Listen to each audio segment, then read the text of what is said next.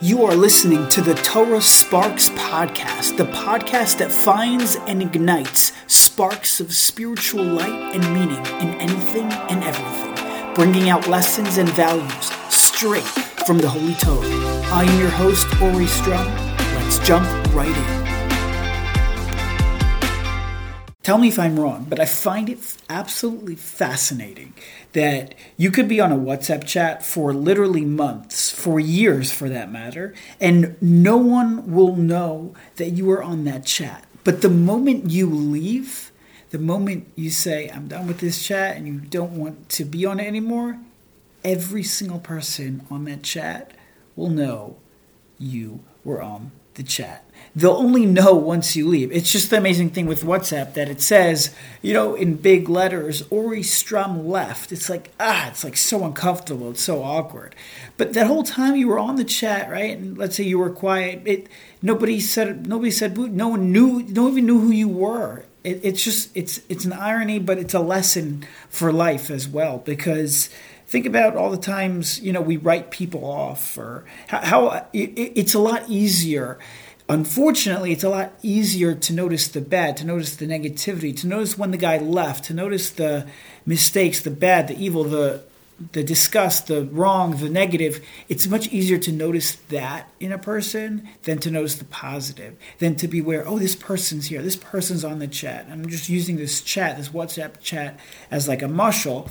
But I, I do find it, I do find it fascinating. Listen, maybe uh, you know WhatsApp always has their latest updates uh, most recent one being voice recordings have those, you know, voice lines. But again, maybe there will be a future update where you could leave a chat and nobody will know. But in in either case, um, this this brings me to the lesson of Achdus, the lesson of unity, it's funny, Unity reminds me of the redwood trees in California. And you're probably wondering, like, what in the world? Like, Ma Inyan Shemitah Eitzar Sinai. You're like, what does that have to do with the price of tea in New Mexico? Now, I know you probably thought I was about to say China, but I wanted to throw a curveball. Anyways, back to strawberry bananas. Okay, so what, what, what's pshat in these redwood trees? It's interesting. I don't always talk about redwood trees, but when I do, so it came up today. I was teaching. I teach tenth grade at a school. I teach Tanakh 101. In fact, we switched it. It wasn't going so well at a certain point, so we switched it Tanakh from we switched it from Tanakh to Tanakh 101, and then later on in the year we actually switched it again Tanakh 101 2.0. Baruch Hashem, I was going that was going wonderful. Um, anyway, so today we were talking about a pasuk in in Et Megillas Esther was talking about Gidel. The word Gidel to, to literally means like it's related to the word grow. It's talking about Achashverosh who appointed, who elevated, maybe aggrandized, maybe that's the right word, maybe not. Um, that he elevated Haman to the throne. That he was above all. He was above everybody else. Obviously, besides for he himself for besides for he himself, Achashverosh. But I was telling them about the word. I was telling them, hey, the word gadol, um, how does that relate to the word growth? And, and I happened to just randomly bring in this analogy with the redwood trees. And I, you know, visited California. I don't know, maybe maybe 600 years ago, um, and you're like 600 years ago. Don't worry. I just wanted to see if you were sleeping or not. No, I don't know. Maybe 15 years ago. But anyways, they have these giant, big red. This, they call redwood trees, and they're like 300 feet up in the air. I mean, they're they could be 20 feet wide. These these are massive trees, and I was just bringing out the point that you know these trees don't grow overnight. They there's a growth process, a growth process. That would be the correct English. It, it, it's a it's it's this is what gadlus like greatness. It's not like you're born with that. You have to produce it. You have to grow. It's like a it's a constant growth. It, you have to develop and become and be and achieve. And this is how you grow. So I brought in the redwood trees randomly as an example. And this happened to be, by the way, today. Later on in the day, I kid you not, I was listening to the most recent headlines podcast with David Lichtenstein, and he happened to say a mushal with the redwood trees. And I just thought it was so interesting. Two times in one day with this reference that Hashem's showing me with the redwood trees, I just I thought it made I, I, have to. I just have to say it, and I want to tell you um, the the idea. And, and Rabbi, Rabbi, uh, you know, David Lichtenstein was talking about the idea of our, ravim and our ravos, arvos, kol yisrael, ravim zelazed. The Jewish people are all are, like arvos is arev shesi. It's like interlinked, intermingled, connected, and one of the, the great questions that they have with the redwood trees is that how do they stay you know th- these trees are again like we said are well over 300 feet and can often be found standing at th- uh, 20 feet uh, wide in diameter. I mean it's huge. It's these things are so tall and they last hundreds of thousands of years. And the question is like how how big and how long how deep do the roots go? You would think hey, equivalent to the height of the tree, maybe that's how deep the roots go. But that's not the case when it comes to the redwoods. That's not the case when it comes to these trees. In fact, the the you know you could speak to planters, you could speak to gardeners, you could speak to people who deal with the redwood trees, you could speak to environmentalists, speak to whoever you want to speak to about trees. But all of them will tell you the same thing. The redwoods typically go between 6 to 12 feet deep in terms of the roots. The roots go 6 to 12 feet deep. And the question is, how is it possible you could have a tree 300 feet tall that lasts for hundreds of thousands, not hundreds of thousands, hundreds and thousands of years? How is that possible that the trees can can rarely fall over? I mean, there's wind, there's storm, there's there, there's all these there's these elements that you would think would knock it would knock it down. And to quote, I want to read you something um, from an article. The redwoods stay standing because their shallow roots intertwine with the roots of the other of the other redwood trees. This is the key. This is the secret. They are literally holding each other up. The trees grow in close proximity to each other so they can share nutrients and physically support each other. Beneath the surface, their roots look like one massive system. It's as if they're saying, We are in this together. We are one. If you want to knock one of us down, you'll have to knock all of us down. And the roots provide strength, and the strength lies in what? In what alone?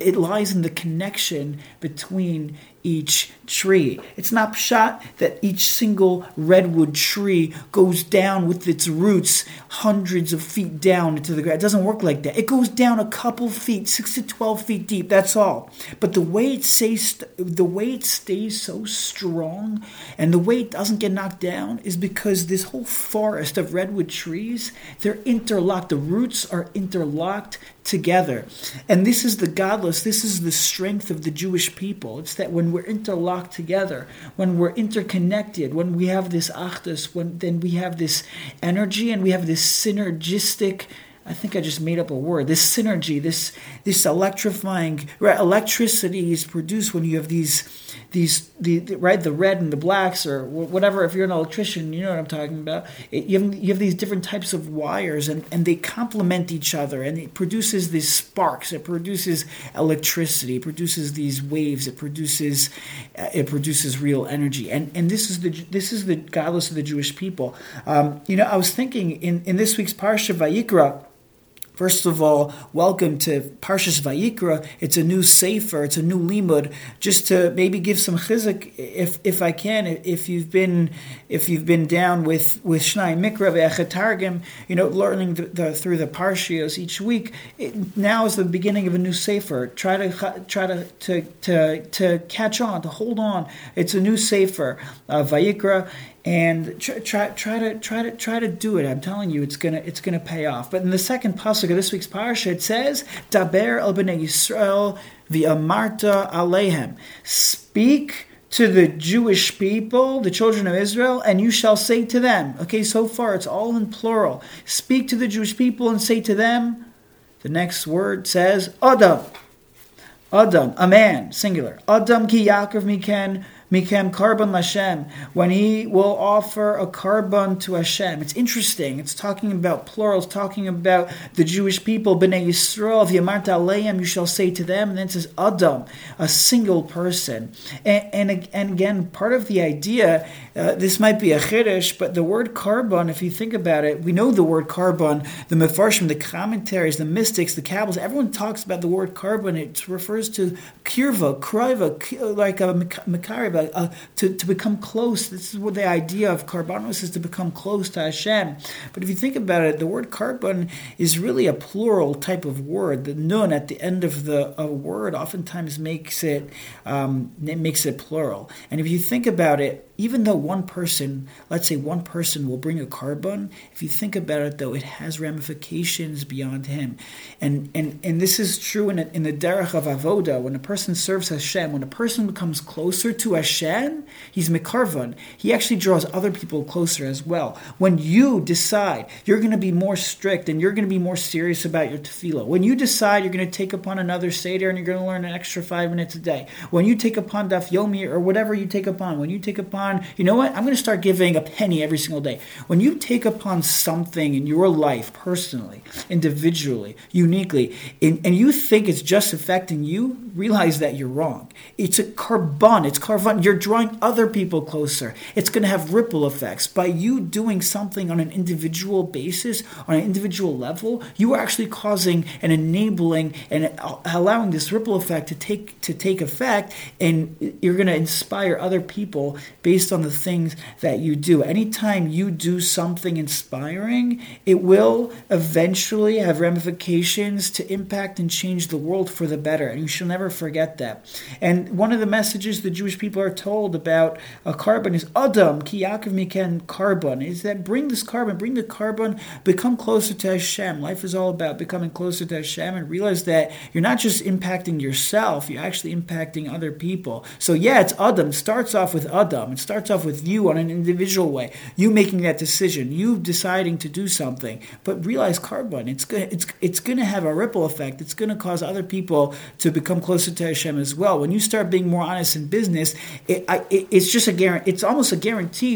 Your your employers, your fellow workers, your peers, they're going to start. Maybe they'll you know they're going to also start being more honest, and they're going to also see that. And it's not just that in work. It's not just true in work. It's true in your family as well. People will see when you're honest honest, when you're when you're careful um, with halacha and things like that. Anyway, so perhaps this week, this week, you know, we're to lane. Um, not just Parshas Vayikra, but also uh, Zachor, Shabbos Zachor, as we're getting ready for for the holiday of, of Purim. And Amalek, Amalek came and attacked the Jewish people. They attacked the weak ones. The, that's why they attacked, like it says in Shemos, they attacked us in Rephidim, in the place where, you know, we were spiritually weak. But we have to become spiritually strong. And one of the ways to do that is by being mechazik ourselves um, with, with Torah, with tefillah, with, with achdus, and being together. We're going to come to the shul, men, women, uh, children, and, and this achdus together is what will, will perhaps overcome. It's like what Esther did, Lech Knossos Kol Yehudim. And when we're all together, this is how we overcome. We're like the redwood trees in the forest that can never be toppled over. And this is the secret to Jewish history, to the Jewish destiny, to the Jewish people, how we're able to overcome all types of all types of adversities, uh, uh, trials, tribulations, things like that. We're going to stay. We're here forever. We're here to stay. We're here to stay. That's it. We're not going anywhere. We're like the redwood trees, and we're here because we're intermingled amongst each other. We're strong. We have a bedrock, a society that believes in one, one another, that believes believes in each other, that complements each other, that complements one another. And Hashem should give us the strength and the unity, literally to be unified, to be together, to, to live with energy, to live with the synergy, and to, um, you know, hopefully um, welcome in the Mashiach, the Meher of Yemenu, as they say, Umay, or maybe Umay, but depending on how you say it. Either way, we respect all of you because that's what we are. We're people of unification. It doesn't matter really how you say it. Anyways, you just listened to another Torah Sparks Torah Sparks podcast. I'm not sure why I just said that twice, but you just listen to it. If you liked it, please rate, please review, please share it with your family, with your friends, with your neighbors, and help bring others closer. Be mekarvan, be mekarv like a korban, be mekarv other people as well. And Amir Tashem, we'll see you next week.